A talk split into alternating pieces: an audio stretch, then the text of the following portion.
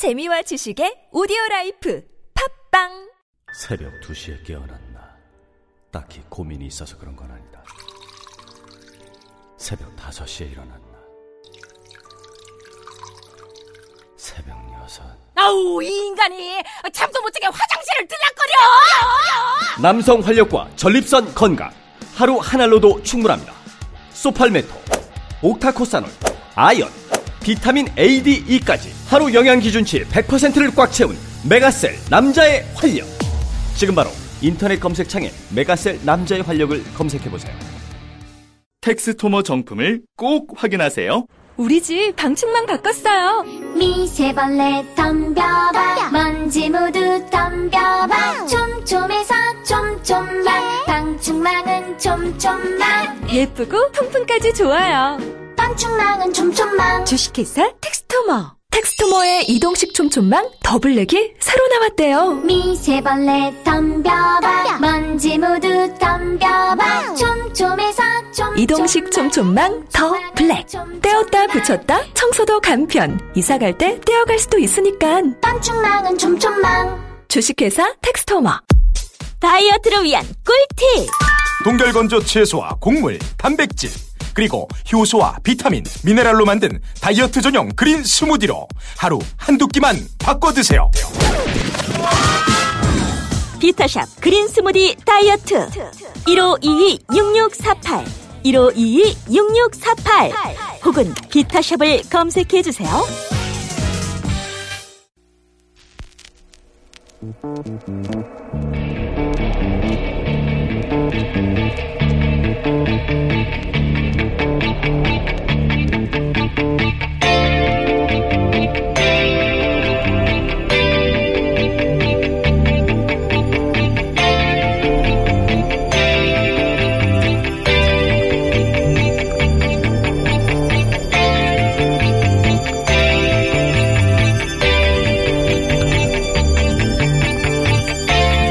안녕하세요, 김원준입니다. 트럼프 대통령이 일박 이일 일정으로 방한합니다. 관련해 일본은 이박 삼일인데 우리는 일박 이일 일정이라며 한국 홀대 기사가 쏟아졌습니다.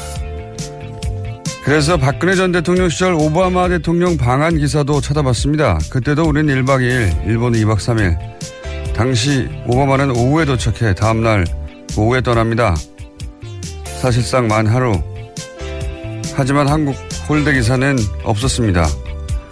이번 방문은 의전 문제로 전날 밤이 아니라 오전 도착하는 일정으로 한미가 합의. 그리고 일본에는 오후 늦게 도착해 오전에 떠나니 사실 공식 일정 시간은 거의 같습니다. 물론 미국이 전통적으로 일본을 우리보다 중요한 외교 파트너로 항상 취급해온 건 부인할 수 없는 역사입니다. 현직 틸러슨 장관도 그런 말을 했죠. 일본은 가장 중요한 우방국, 한국은 동맹 중 하나. 그러니까 제대로 된 문제의식이라면 미국의 동부가 외교 전략 자체를 따져야 맞는 겁니다. 그게 아니라 하룻밤 더 자네 아니네로 미국이 우리를 더 중요하게 취급하네 아니네 따진다는 거, 이거 정말 유치한 거 아닙니까? 일본보다 미국의 더 중요한 우방이 되는 방법이 하룻밤 더 자고 가라고 하는 겁니까? 세계 이 차 대전 이후 미국의 동북아 전략의 큰 틀이 호텔 체류 시간으로 바뀐답니까? 정부를 비판하는 건 얼마든지 할 수 있는데 그것도 좀 수준 있게 합시다. 그러니까 다수 누구 겁니까? 김원준 생각이었습니다.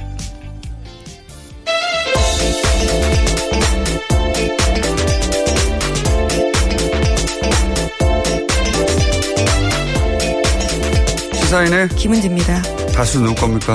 누구 겁니까? 전 이미 방송에서 수차례 말했어요. 누구 걸로 추정된다고. 자, 네. 아, 첫 번째 뉴스는 뭡니까? 네, 박근혜 전 대통령이 구치소에서 인권 침해를 당했다면서 국제사회에 문제 제기하려는 움직임이 있다고 외신 보도가 나왔습니다. 씨엔엔이 보도한 바인데요.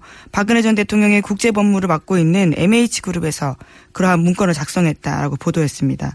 박근혜 전 대통령은 자신이 구치소에서 더럽고 차가운 감방에서 지내고 있고 계속 불이 켜져 있고 잠을 잘 수 없다 이렇게도 주장했고요. 또 건강 상태가 나빠지는데 적절한 치료를 받고 있지 못하다라고 주장했습니다. 예, 이런 걸 개뻥이라고 하죠. 더럽고 차가운 감방에서.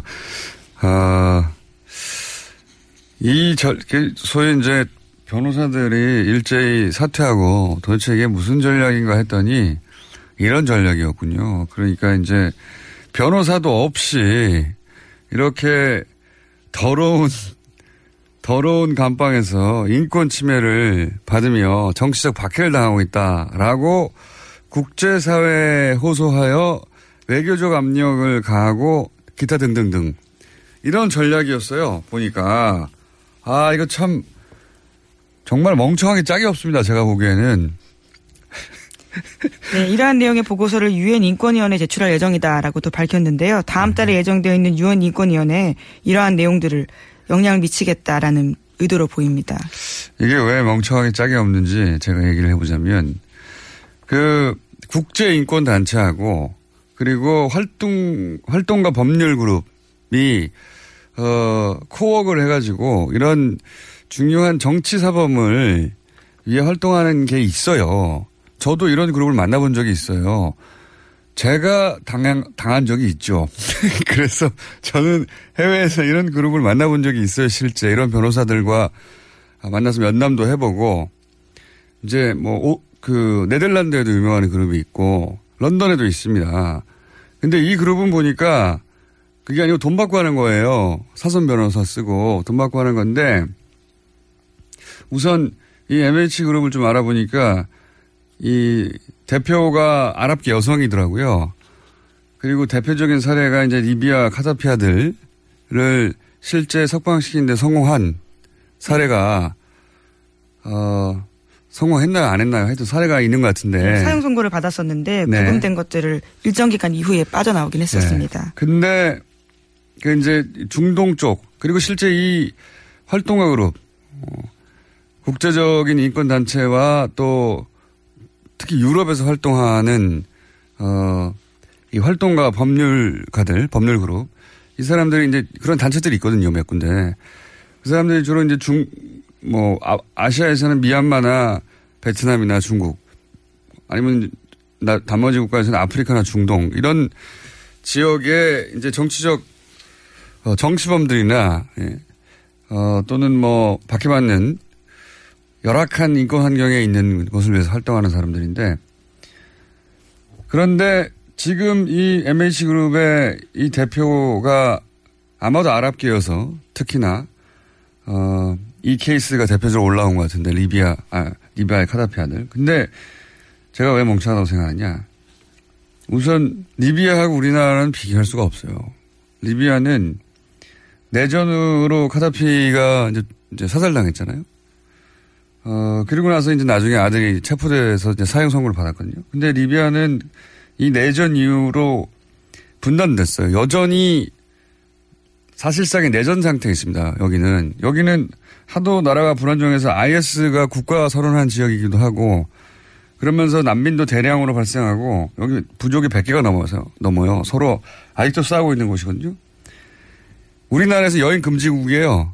예. 여기서 이제 소위 반대쪽 편에 있던 어, 정부가 잡아서 체포하고 사형 선고를 한 겁니다.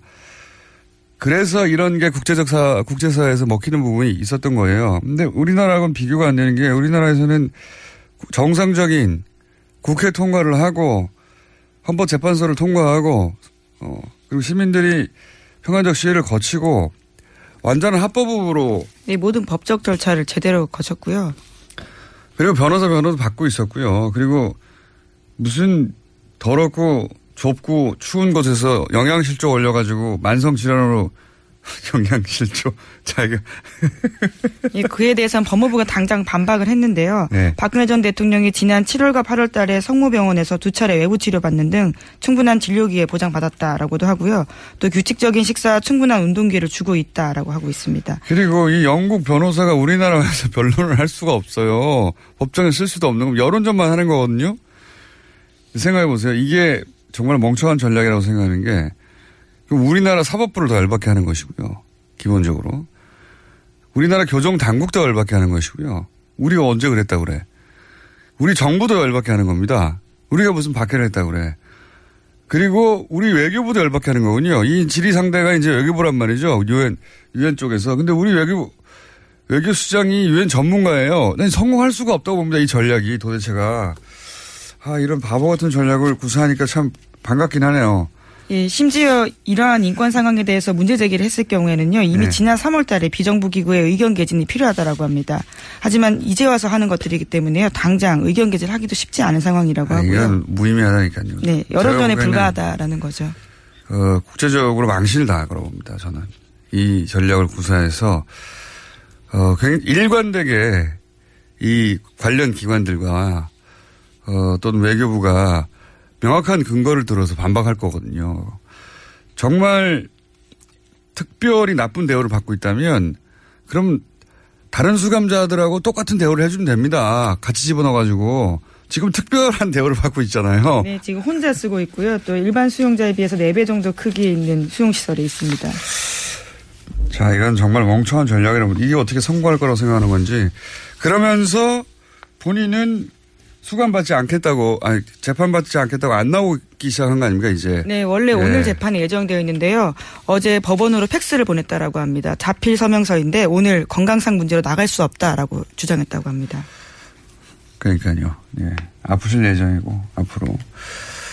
누가 이런 멍청한 전략을 생각해내는지 모르겠는데요. 예. 크게 실패할 거라고 저는 전망하는 바입니다. 여기에 호응할 만한 사람들은 친박밖에 없어요. 그리고 이제 초반에 그러니까 국제적으로 이게 이제 우리 어 우리나라에다 우리나라에 대한 뭐랄까 인식의 수준인 것도 있긴 있어요. 문제가 뭐냐면 우리나라에서 이런 그 지난 구 년간 소위 유엔 인권위에 어 이런 제소들이 있었거든요.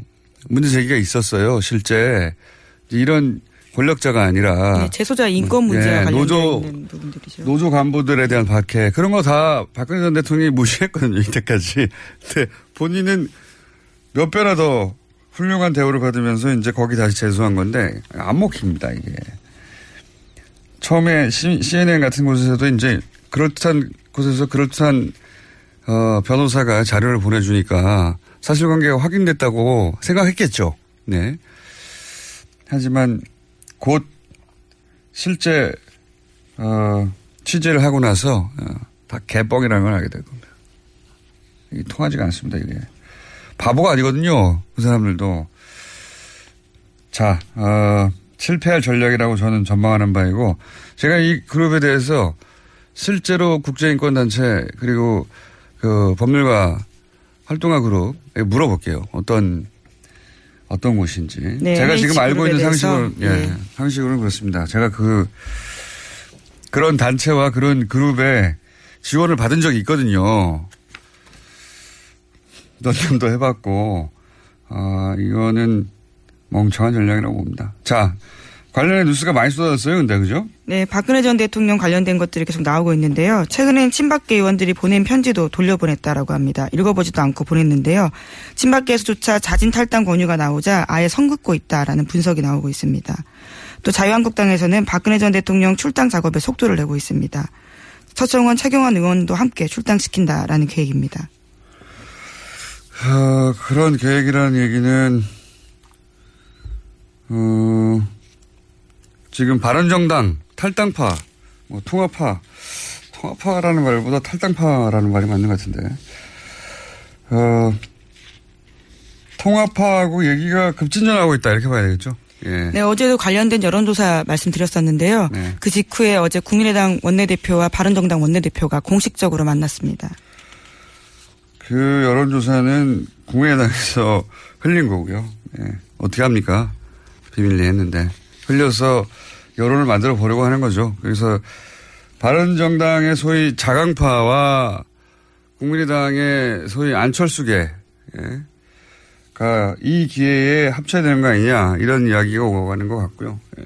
그리고 자유한국당과 이제 통합파들이 합치려고 하는 것 같고 여하간 바른정당은 어 뭐랄까요, 크게 축소되거나 아니면 국민의당과 연대하거나 바른정당의 운명은 지금과 같을 수는 없을 것 같긴 합니다. 예, 단, 당장 전당대회를 앞두고 있는데요. 그 앞서서 경랑에 휩싸이고 있는 겁니다. 전당대회를 치러버리면 그다음부터는 또 움직이기가 명분이 안 쓰니까요. 전당대회 전에 어떻게든 하려고 양쪽 모두 어, 난리군요. 그렇게 쉽게 될 것 같, 부드럽고 쉽게만 될 것 같으냐 모르겠습니다. 예. 여하간 이 박근혜 전 대통령의 움직임은 어, 탄핵 국면에서부터 한결같이, 한결같이 바보 같아요. 예. 도대체 누구의 컨설팅을 받고 있는 건지. 누가 이 그룹과 컨택을 해서, 아마 이제 이 그룹 대표, 그러니까 엠에이치 그룹이라고 하는 곳의 대표가 생긴지도 얼마 안 됐더라고요. 여성이에요. 그 여성 자체는 실제로 제가 쓴 글들도 읽어봤는데 굉장히 똑똑하고, 예, 인권과 관련된 활동을 어, 활동 이력은 잘 모르겠고 어, 인식은 가지고 있는 분인데 이 그룹을 통해서 실제 어, 활동한 그 이 일을 하게 되는 변호사는 또 따로 있더라고요.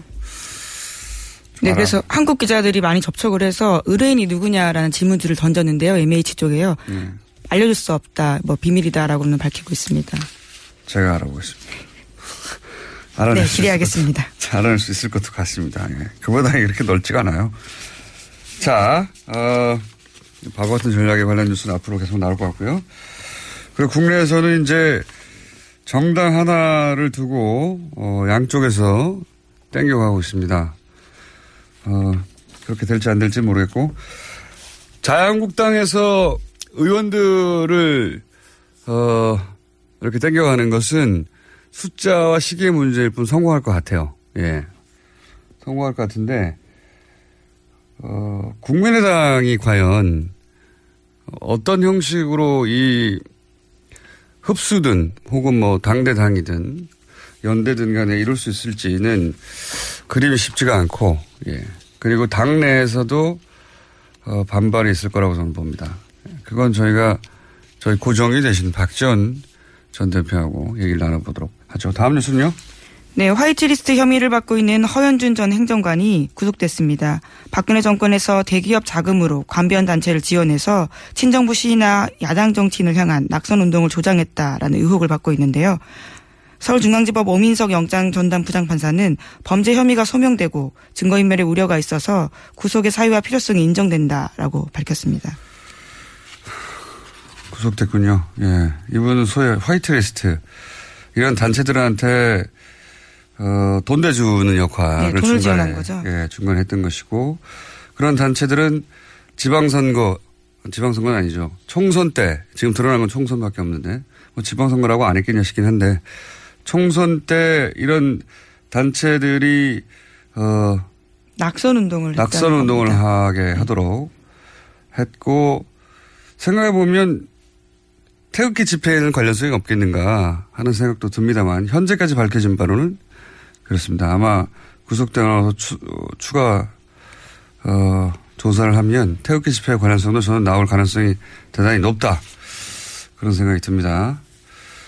자, 허현준 전 행정관이 그래서 이제 돈줄을 관리하기 위해서 어, 정경련 직원에 대해서도, 예, 말을 잘 안 듣거나 연락을 잘 안 받으면 어, 자리를 바꿔버리고 뭐 그런 뉴스도 같이 있죠. 예, 네. 오늘 아침 한겨레신문 보도인데요. 정경영 실무자가 소위 자신의 말에 따르면 빡빡하게 굴어서 불만이 많다라는 이야기를 하면서 인사조처를 요구했고, 실제로 해당 담당자가 사회공헌팀이 아닌 다른 곳으로 배치가 돼서 담당자가 바뀌었다라고 합니다. 알겠습니다. 네. 영국 변호사는 뭐 전 세계 변호사가 마찬가지입니다. 많은 영국 변호사는 돈을 주면 모두를 다 변호해주는. 네, 갑자기 다시 박근혜 전 대통령 이야기로 넘어가신 거죠? 또 생각났어요. 네. 그러기로 유명한, 예. 네, 보니까 지난 구월 이십육일에도 관련된 광고를 실은 적이 있더라고요. 그때부터, 예, 작업을 쭉 해왔던 걸로 보입니다. 그러니까요. 그래서 맡길 것을 찾았겠죠. 아, 제가 좀 알아볼게요. 이 분야를 좀 압니다, 제가. 자, 다음 뉴스는요? 네. 박근혜 정부 시절 청와대가 포털 사이트를 통제하려고 시도했다라는 보도가 나왔습니다. 오늘 아침 한국일보 보도인데요. 한국일보가 입수한 박근혜 정부 시절 청와대 캐비닛 문건에서 나온 내용입니다. 이천십오년 오월 십일일 달에 11일 오월 십일일에 이병기 당시 대통령 비서실장이 한 지시인데요. 관련해서 지시는 이렇습니다. 비판 세력들의 주된 활동 사이버 공간이 네이버라면 그 경영진을 적극 설득 순화시키려는 노력을 기울여야 한다라는 요구가 쓰여 있었습니다. 네, 여기 대해서 네이버는 뭐라고 그랬답니까? 네, 관련해서 그런 요구를 받은 적이 없다면서 요청을 받았다고 해도 들어주거나 영향을 받지는 않았을 것이다 라고 밝혔습니다. 네. 어, 이 네이버 핵심 관계자는 모를 수도 있죠. 예, 모를 수도 있는데 지금 대통령 비서실장이 회의하면서 그런 얘기를 했다는 거 아닙니까? 당시에 예, 서슬이 퍼를 때 어, 요청을 받은 적도 없고 받았다고 해도 들어주지 않았을 것이고 어떤 영향도 받지 않을 것이다. 뭐 이렇게 기업 관계자는 말할 수밖에 없는데 삼성, 현대 같은 우리나라의 수십 년 된 어, 재벌들이 불려가서 대통령 원하는 거 다 들어줬어요. 예. 네이버가 뭐라고요? 우리나라를 수십 년간 지배해온 제, 대재벌들도 그러는데 예. 그에 비하면 네이버는 작은 신생회사예요. 따지고 보면 아이티 분야에서야 공룡이지만 미국에서도 뭐 구글이나 야후나 마이크로소프트 우리하고 비교가 안 되는 규모의 회사들이 스노든의 폭로에 따르면 정부 요구에 서버를 다 털어줬다는 거 아닙니까? 열어줬다는 거 아니에요. 백도 소위 열어줘서 언제든지 어, 메일도 확인하고 하기 좋다는 거 아닙니까? 예. 네, 이천십오년 오월달이면 세월호 참사 일주기 직후이고요. 또 당시에 성완종 리스트가 나와서요. 관련된 의혹들로 정부가 곤혹을 치르고 있을 때였습니다. 네이버에 댓글을 달라는 게 아니라 경영진을 지금 순화시키라는 거 아니에요? 적극 여기서는. 설득, 순화시키려는 노력이 필요하다라는 문건이 나온 겁니다. 정부가 무슨 뭐 인권단체입니까? 가서 설득하게. 예. 어, 그게 실제로 어떻게 접, 집행이 됐는지 혹은 이 회의가 유일한 소위 이제 당연하거든요. 정부 정부 쪽에서는 매체 하나하나가 아니라 그 매체의 모든 뉴스를 다 털어서 어떤 뉴스를 맨 위에 올릴까 하는 권한을 이쪽이 가지고 있었잖아요. 예. 편 사실상의 예, 우리나라에는 모든 미디어의 편집 권한, 노출 편집 권한 어, 늘 여기서 가지고 있었던 거예요. 그러니까 얼마나 통제하고 싶었겠어요. 근데 지금은 이제 그 중에 하나의 문건이 나왔을 뿐이고, 이게 처음한 생각이겠냐 이거예요. 예. 어, 저는 그렇게 생각하지 않습니다. 네이버가 뭐라고요? 그냥 회사예요, 회사. 공공기관, 어마어마한 공공기관, 어마어마한 대재벌도 주물럭 주물럭 했는데요. 그런 생각을 하는 게 합리적인 추정이죠. 거꾸로 네이버는 그 수많은 요구들을 어떻게 안 들어주고 아무런 영향도 받지 않았는지 예, 책을 하나 내도 됩니다. 정말 그랬다면. 그리고 그랬다면 누군가 감옥에 갔겠죠. 라고 저는 생각하는 바입니다. 자, 다음 뉴스는요. 네, 엠비씨 관련된 소식입니다. 김원배 방송문화진흥회 이사회가 방송문화진흥회 이사가 어제 사퇴 의사를 밝혔습니다. 모건대 총장 출신인데요. 김 이사는요. 박근혜 정권 당시에 여권 추천으로 임명된 바가 있습니다. 김 이사의 사퇴가 공식적으로 음. 처리가 되면요. 빈자리는 현재 여당인 더불어민주당의 추천 인사로 채워지게 됩니다. 박문진 이사진이 이제 구성이 역전되는 거네요. 이렇게 되면. 그죠? 네, 예. 그렇죠. 지금 엠비씨 사장 해임 권한을 가지고 있는 박문진의 행보가요. 굉장히 중요하게 결정됩니다. 그러면 이제 엠비씨 총파업 사태가 갑자기 급진전될 수도 있겠습니다. 예, 이렇게 되면. 뭐 아직 확정된 건 아니니까요. 그런데 의사를 밝혔다는 뉴스가 나왔네요. 이렇게 되면 엠비씨 본부 총파업이 뭐 앞서가는 거긴 한데요. 아직. 요 뉴스만을 기준으로 보자면, 어, 총파업이 중요한 분수령을 지나고 있는 와중이네요. 네, 게다가 고용주 박문진 이사장 같은 경우에도 자신의 거취 문제를 고민하고 있다라고 언론과 통화에서 밝혀서요. 여러 가지로 분수령을 맞이할 전망입니다. 알겠습니다. 다음 뉴스는요? 네, 아이에스와 관련된 소식도 있는데요. 이슬람 무장 세력인 아이에스가 사 년 가까이 장악했던 시리아 라카를 빼앗겼습니다. 경제 수도 모술에 이어서 라카까지 빼앗기면서 아이에스가 대부분의 근거지를 잃게 됐습니다. 아이에스는 거의 끝나가는 것 같고요. 예. 아이에스가 거의 끝나가자 아이에스 전투의 최전선에 섰던 이제 쿠르드 자치정부가 독립선언을 했잖아요. 맞물려서. 어, 그 쿠르드 독립도 어렵게 됐다는 뉴스가 많이 나왔어요. 예. 네, 이라크 정부군이 쿠르드 자치정부가 장악했던 핵심 유전지대인 키르쿠크 주역, 주요 지역을 모두 점령했다라고 합니다. 키르쿠르크요? 예. 다시 읽어보세요. 키르쿠크주. 아, 죄송합니다. 키르쿠크주입니다. 예. 제가 알기로는 네 글자인데 다섯 글자 갑자기 네. 나와가지고. 예. 근데 이제 이거 관련해서 저는 이제 국제 문제에 관심이 많아서 이런 뉴스를 눈여겨보는데 우리가 이 뉴스를 보도하면서 그런 식으로 보도를 많이 했어요. 뭐, 어, 쿠르드의 독립선언이 오히려 독이 됐나. 이런 식의. 어, 저는 근데 굉장히 잘못된 시각이라고 보는 게 그 가장 최전선에 싸운 게 쿠르드였거든요. 왜냐하면 미국이랑 서방 이런 쪽에서 어, 이번에야말로 독립의 적기다. 니네가 공을 세우고 독립을 하라. 이런 식으로 부추겼어요. 실제. 근데 거의 다 끝나가서 실제로 이제 독립선언을 하니까, 어, 발을 또 빼고 배신하는 거죠. 예. 트럼프 대통령은 어느 쪽도 지지하지 않는다. 중립인 척 하는데 이것도 개뻥이고요. 쇼고. 실제로는 미국 국무부에서 반대한다고 했죠. 이미. 그리고 더 중요하게는 이라크에 있는 미국 대사에서도 반대한다고 했어요. 대사관에서도. 반대하는 거예요. 독립을. 그리고 이제 서방 국가들 다 빠져버리고 주변국도 다 빠져버리고 또 배신당한 거죠. 워낙 쿠르드가 계속해서 배신당했지만.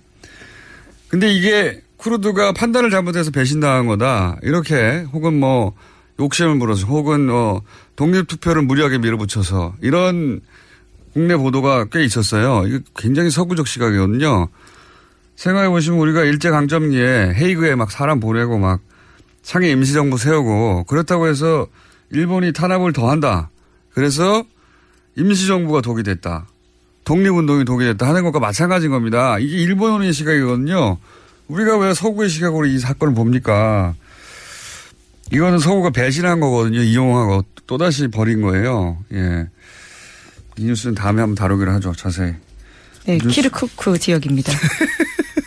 다시 한번 강조드리겠습니다. 알겠습니다. 시사인의 김은지였습니다. 감사합니다. 이거 먹고 제가 한번 볼일 봐가지고 네. 바나나 나오는 바람에 원숭이들이 들고 그러죠. 네. 아우, 몇십 마리가 달라붙어가지고 시끄럽던 기억이 있습니다. 네. 아침마다 원숭이를 불러 모으는 미궁 대장사랑이었습니다. 미궁 대장사랑, 대장사랑, 대장사랑. 장실, 장실, 굿모닝 화장실. 바나, 바나, 굿모닝 바나나. 미궁 대장사랑 건강기능식품 광고입니다. 골반 잡자, 바로 잡자, 바디로직. 허리 통증 바로 잡자 바디로직. 몸매 교정 바로 잡자 바디로직. 자세가 좋아지는 골반 교정 타이즈 바디로직. 검색창에 골반 교정 바디로직. 삐딱한 남성 골반 허리에도 역시 바디로직입니다. 바디로직의 효과를 못 느끼셨다면 백 퍼센트 환불해드립니다. 자세한 환불 조건은 홈페이지를 참조하세요. 아, 또 떨어졌어. 너 또 입사시험 봤어? 아니, 차량용 핸드폰 거치대 말이야. 여러 개 사봤는데 실패의 연속이야. 떨어지고 시야 가리고 운전석에서도 뭐 알고 뭐 좋은 거 없을까? 싼 것만 찾으니까 그렇지. 제대로 된 거 하나 사서 편리하게 쓰는 게 더 낫지. 그런 게 있어? 그럼 있지. 원, 투, 쓰리 할 때 투. 힘 세다 할 때 힘. 투 힘. 투 힘? 두 배로 힘이 세다는 건가? 네이버 검색창에 투 힘을 검색해보세요. 그것마저 알려주마. 네. 한, 한 달 가까이, 예. 뭐랄까요. 우리가 이제 미니로 잠시 한 오, 육 분 나왔다가 낑긴 코너라고 하죠. 예. 아, 그랬나요? 이렇게 그런 측을 봤다가 오늘 좀 시간이 있습니다. 자, 네. 어, 오늘 좀 자세히 얘기해 볼까요? 우선. 저 소개해 어. 주세요. 그렇군요. 리얼미터의 권순정 조사분석 실장입니다. 네, 나오셨습니다. 자, 어, 지난주 저희가 안 하지 않았습니까? 했나요? 지난주. 지난주 본 것 같은데. 일주일에 네. 두 번, 두 번 얼굴을 본 것 같은데. 그래요? 지난주에. 네. 저한테 자, 관심이 없군요. 네, 관심 있을 리는 없고요. 대통령 지지율이 한 이, 삼 주 오르다가 최근에 이제 박근혜 전 대통령이 이제 크게 퍼포먼스를 했잖아요. 네네. 이런 퍼포먼스는 다른 지역은 몰라도 대구 경북에서는 영향이 좀 있는데, 그죠? 네네. 실제 있었을 것 같은데 어떻습니까? 아유, 쪽집게입니다. 일단 한 줄로 요약을 하면 네. 문 대통령이 지난 이 주 동안 상승했는데 상승세 극히고 소폭 하락했습니다. 그리고 어라. 민주당과 한국당이 하락했고요. 네. 국민의당, 바른정당은 소폭이지만 상승했습니다. 네. 한국당은 이제 박근혜 전 대통령을 버린다라는 이미지. 네네네. 이 빠진 지지율을 국민과 바른에 약간씩 가져갔다. 네. 네.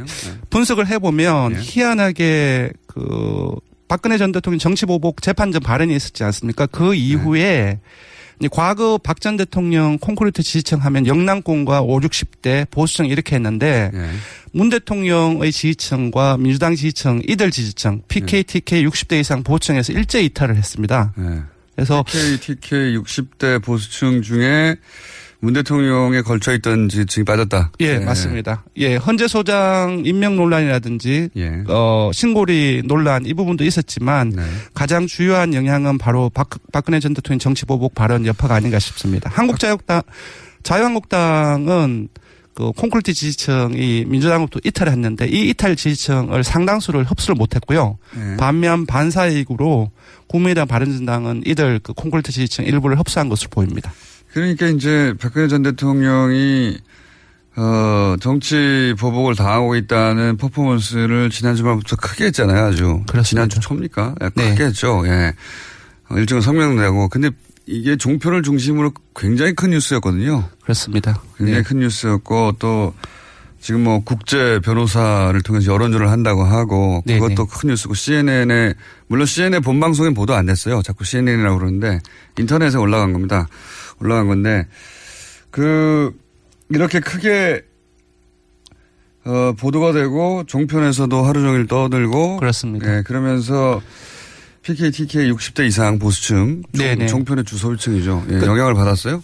예, 주, 전통적인 구여권 지지층들이 그, 그 야권으로 예. 그 이탈을 했다고 봐야 될 것 같고요. 근데 이제 아까 제가 말씀드렸던 것처럼 지금 전통적인 그 야권의, 야권의 핵심이라고 한다면 자유한국당인데 상당수를 그 이탈한 지지층들을 흡수를 못했다는 것이 이제 포인트가 될 것 같습니다. 왜냐면은 박근혜 전 대통령의 이런 퍼포먼스 때문에 움직인 지지층인데 박근혜 전 대통령 출당한다고 하는 것입니까? 맞습니다. 예, 예. 홍준표 대표가 출당을 강력하게 시사를 했고. 일로 갈 리가 없죠. 네네. 네. 그러니까 실제 박근혜 전 대통령 때문에 움직인 지지층이라는 게 이제 드러나는 거죠, 여기서. 맞습니다. 예. 네네. 그래서 한국당은 좀 빠졌고. 네네. 예. 정작 지지율은 말씀을 안 드렸는데요. 예. 예. 문 대통령 지지율은 아 육십칠 점 구 퍼센트로 영점 육 퍼센트포인트 소폭 하락했고요. 이렇게 크게 떠드는데 예. 사실 그래봐야 영점 육 퍼센트예요. 맞습니다. 영점 육 퍼센트입니다. 그리고 지금 핵심 지지층인 그 십구 대 대선에서 문 대통령을 찢었던 사람들 민주당 지지층에서는 각각 구십사 퍼센트, 구십칠 퍼센트 이상이 예. 어, 지지를 하고 있고요. 완전히 예. 뭐 그게 문전, 문대전 대통령, 전 대통령이래. 예. 청와대에서 연락 오고 있네요. 문 대통령의 핵심 지지층은 뭐 고스란히 그대로 있는데 네네. 피케이 보수층 그리고 육십 대 이상에서 맞습니다. 문재인 대통령에 대해 기대를 갖고 있는 분들 중에 네네. 박근혜 전 대통령 이렇게 취급하면 안 되지 하는 분들이 어, 전체적으로 영점 육 퍼센트 정도 빠져나갔다. 그렇게 봐야 될 것 같습니다. 네네. 그래봐야 영점 육 퍼센트입니다. 네. 이게 저는 사실 여론조사 기관에서 굉장히 곤란할 것 같아요. 왜냐하면 정당 지지율 예를 들어서 뭐 국민의당, 바른정당, 정의당, 한국당, 민주당 마찬가지인데요. 네네. 하락했습니다. 상승했습니다. 대부분 뭐 영점 몇 프로, 일점 일 퍼센트 뭐 이런 다 오차범위 안에 있는 거거든요. 예, 물론 뭐 일부 여론조사 기관은 한꺼번에 한 주만 한 주에 오 퍼센트 포인트 떨어지고 팔 퍼센트 포인트 오르곤 하지만 네.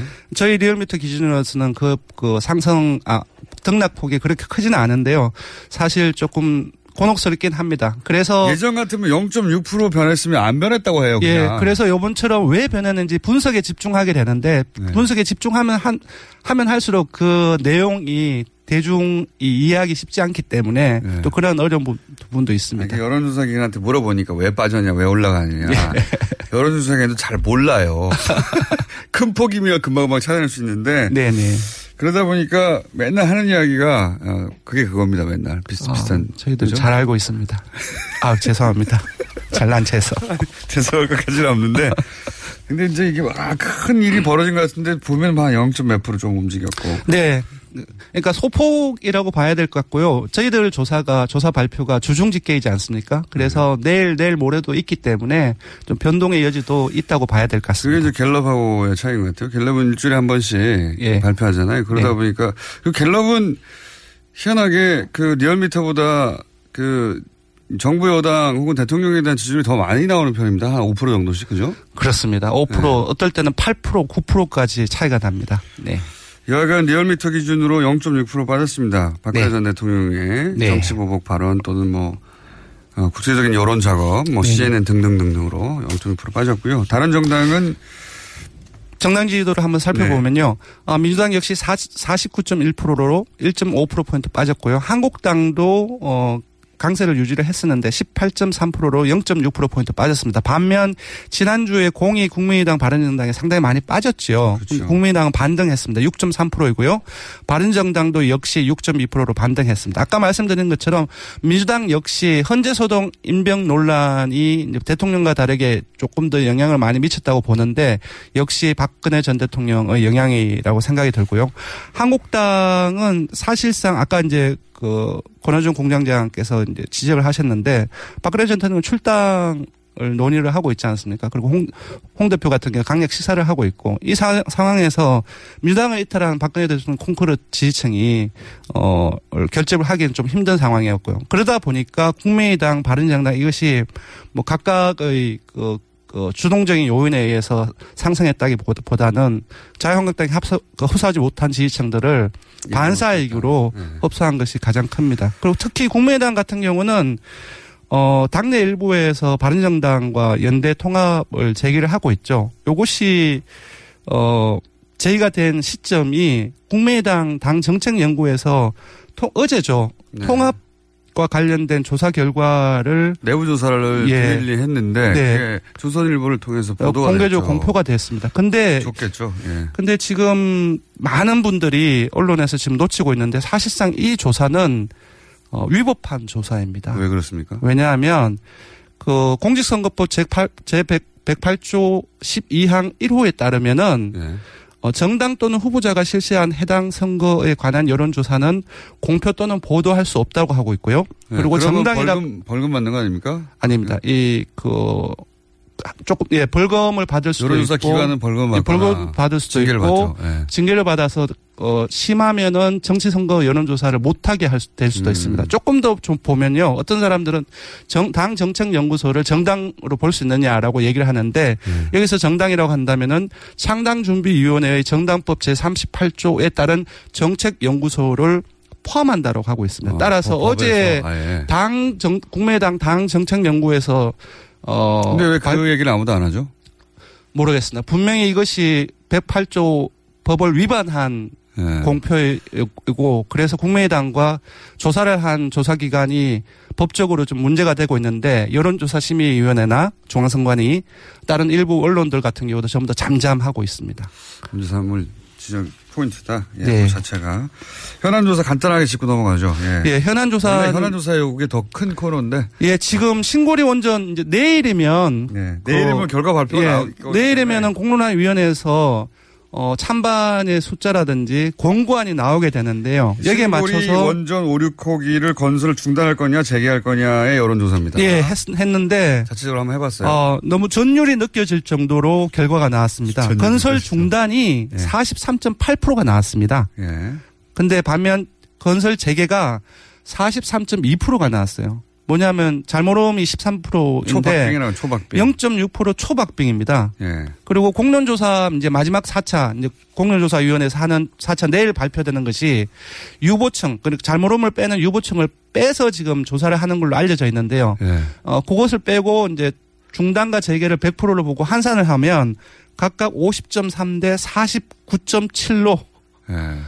정말로 초박빙으로 나눠져 있습니다. 저도 궁금합니다. 근데 네. 이제 그때 그 위원장도 걱정하기를 이게 그, 그 오차 범위 내에 있을 때 네네. 어, 반대쪽이 설득되겠는가 이런 얘기 했었거든요. 예.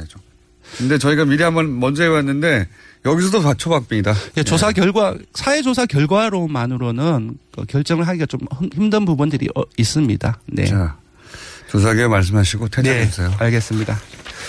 어, 이번 대통령 어, 정당 조사는 티비에스 의뢰로 전국 열 개 이상 성인을 대상으로 시월 십육일부터 십팔일까지 무선 팔십 퍼센트, 유선 이십 퍼센트 전화 면접 자동응답 혼용 방식으로 실시했고 최종 응답자는 천오백사십칠 명입니다. 표본 오차는 구십오 퍼센트 신뢰 수준 플러스 마이너스 이 점 오 퍼센트포인트, 응답률은 오 점 이 퍼센트입니다. 신고리 원전 조사는 티비에스 뉴스공장 의뢰로 십팔일 어제 하루 동안 실시했고 최종 응답자는 오백이십육 명, 표본 오차는 사 점 삼 퍼센트포인트, 조사 방법과 무유선 비율은 전부 대통령 정당 지지조사, 아, 지지조사와 동일합니다.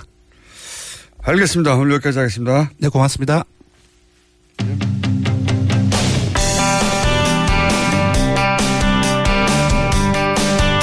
시진핑 주석 집권 이 기 출범을 알리는 중국의 제십구 차 당대회가 시작이 됐습니다. 네, 중국 이웃나라고 대북 문제 때문에 중요한 나라고 사실은 경제관계도 크고 어, 우리가 관심 꼭 가져야 되는 나라죠.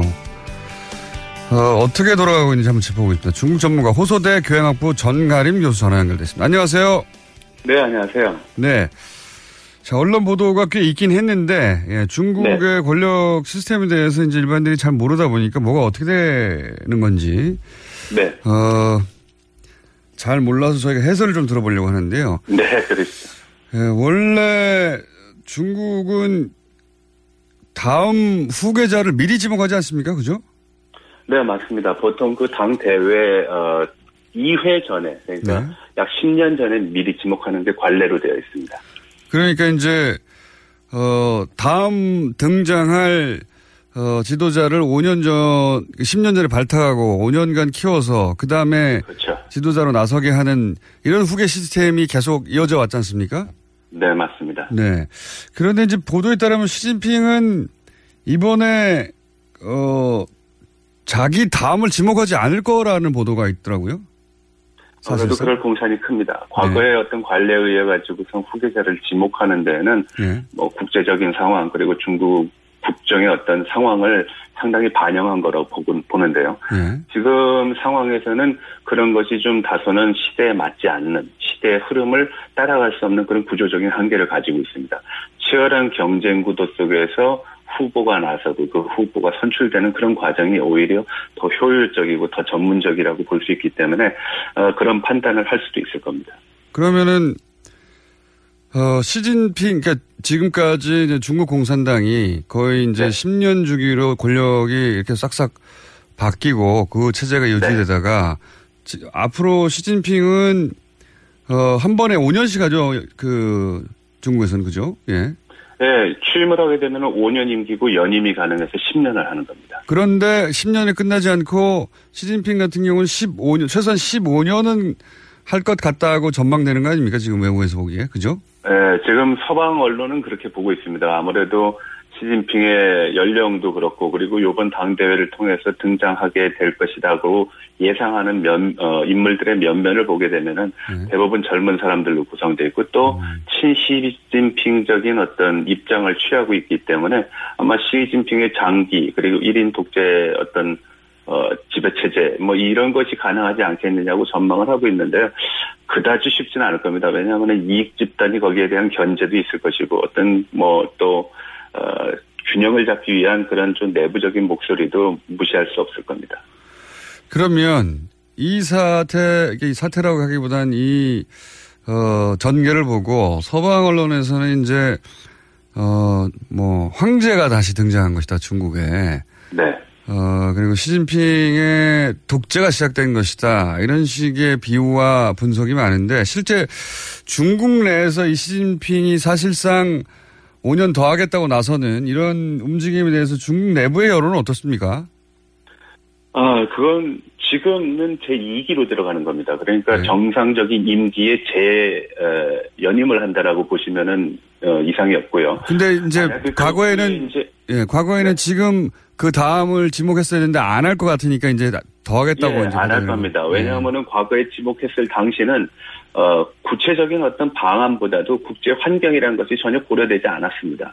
음. 아, 지금 상황에서 보면은 중국 지도자들의 어떤 면면 속에서 가장 큰 흠결 중에 하나가 국제화된 인물들이 없다라는 겁니다. 네. 모두 다 국내에서 성장하고 국내를 기반으로 하고 있기 때문에 어, 세계 관리라는 측면에서 보면은 중국이 우뚝 서겠다라고는 얘기하지만 그 관리의 능력에 있어서 상당한 의문을 던지지 않을 수 없습니다. 그래서 어, 후계 구도는 아무래도 경쟁적인 관계 속에서 찾을 것이 아마 지목을 하는 사람의 입장에서도 굉장히 편할 것이고요. 또한 어, 향후 시진핑이 어떤 일 인 지배체제로 가더라도 독재라는 표현은 조금 어려울 거라고 봅니다. 왜냐하면은 어, 중국은 기본적으로는 세 개 계파가 있거든요. 그러니까 예. 태자당이라 그래주면 원로들의 자녀들로 구성된 한 부류가 있고요. 그리고 또 상해방과 그리고 공천단이라고 젊은 공산 당원들로 구성된 음. 그런 출신들이 있습니다. 그래서 예. 에, 이게 균형과 견제 시스템은 존재하는데 문제는 어, 어떤 결정 그리고 일을 추진함에 있어가지고선 지금까지는 책임지는 사람이 별로 없었다라는 게 가장 큰 문제입니다. 그래서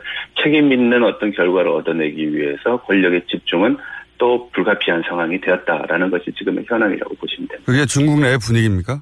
네. 그러면 중국에서는 이 시진핑의 독주 체제에 대해서 그다지 비판이 없나 보죠? 독주 체제에 대한 비판의 목소리가 없지는 않을 겁니다. 그렇지만 그것이 공개적으로 나오기가 굉장히 힘든 상황이 있고요. 그리고 어, 이것을 독주 체제라고 보기보다는 이제는 어, 상황과 정책과 결정에 대한 책임자가 누구보다도 필요하다. 과거에는 그 책임자가 없었습니다. 그래서 어, 중국 공산당은 총석이라는 표현을 했는데요. 총석이는 음. 여러 가지의 의견을 수합한 것을 그냥 조정하고 어떻게 어, 조화롭게 움직이도록 진행을 담당하는 겁니다. 어, 결정에 대한 거부권이라든지 결정권이 없습니다. 그런데 총 국가 주석직을 맡게 되면 주석이라는 표현을 쓰게 되면은 당 주석이라는 표현을 쓰게 되면은 거부권을 행사할 수 있습니다. 음. 그러니까 모든 책임은 거부권을 행사하는 결정권자에 달렸다라는 거죠. 그래서 상당한 큰 차이가 있다라고 그렇군요. 얘기할 수 있습니다. 총석이는 거부권이 없고 집단 지도 체제였는데 네. 주석은 네. 사실은 일 인 지도 체제다. 네, 거부권이 있는 더 막강한 권력을 갖고 있습니다. 음, 그렇군요. 그러면 이번에 당 주석직이 부활할 수도 있겠네요? 네, 부활할 공산이 굉장히 큽니다. 왜냐하면은 지금까지 흐름 자체가 좀 그런 방향으로 가고 있습니다. 자, 그러면 중국이 이렇게 어, 뭐랄까요? 시진핑 중심으로 권력이 강화되고 있는 가운데 이게 우리나라에 어떤 영향을 미칠까요? 너무 포괄적인 질문이니까 대북 문제라든가 사드 문제로 국한해서 얘기하자면? 네. 우선 사드 전국에 대한 문제에 있어서 어, 당 대회가 끝났다 그래가지고 우선 그러한 국면이 해소될 거라는 그 희망적 기대는 하지 않는 게 좋을 것 같습니다. 음, 예. 왜냐하면은 이미 어, 심각한 문제라고 우리가 평가해야 되는 거는 중국 인민들의 머릿속에 각인이 됐다라는 거죠. 한국이 어떤 나라다. 그리고 음. 우리를 등 뒤에서 칼을 꽂는 그런 나라 정도. 정도로 인식을 하고 있다는 것이 가장 큰 문제고요. 그리고 네. 중국이 지금 지향하는 것이 이천이십 년까지는 세계 경제 강국 그리고 네. 온 음, 인민들이 다 중등국가 수준의 경제를 향유하는 것. 그리고 이천오십 년대 건국 백 주년이 될 때는 세계 초강국이 되겠다는 얘기를 했으니까. 네, 미국이 이겼다는 거죠. 네. 네, 이런 목표점을 가기 위해서는 굉장히 강한 드라이브가 걸릴 겁니다. 그러다 보면은 주변 국가 그리고 중국과 상당한 접촉을 해야 되는 국가에 대해서는 적지 않은 스트레스 테스트가 존재할 것이고요. 그런 과정이 아마 외교나 통상, 경제, 무역 아니면 인적 교류에서도 상당히 어떤 위압적이고 어떤 제한적인 측면으로 작용할 수도 있습니다. 그래서 중국이 부상한다라는 것은 한편으로는 반가운 일이기도 하지만 기회가 되니까 또 한편으로는 굉장히 부담스럽고 대응하기 좀 껄끄러운 그런 상황이 전개될 수도 있는 음. 우려도 있습니다. 그러니까 우리 입장에서 보자면 그렇단 말씀이시군요. 그러니까 네, 맞습니다. 어, 시진핑이 자신의 힘 혹은 중국의 힘을 보여주려고 할 수도 있고 그게 우리한테 유리하게만 작용하지 않을 수 있다. 이런 말씀이시군요. 요약하자면. 네, 맞습니다. 알겠습니다. 오늘 여기까지 듣겠습니다. 감사합니다. 네, 고맙습니다. 네. 네. 지금까지 중국 전문가 호소대 전가림 교수였습니다. 중국 이야기 저희가 앞으로도 계속 짚어보겠습니다. 삼 부에서 뵙겠습니다.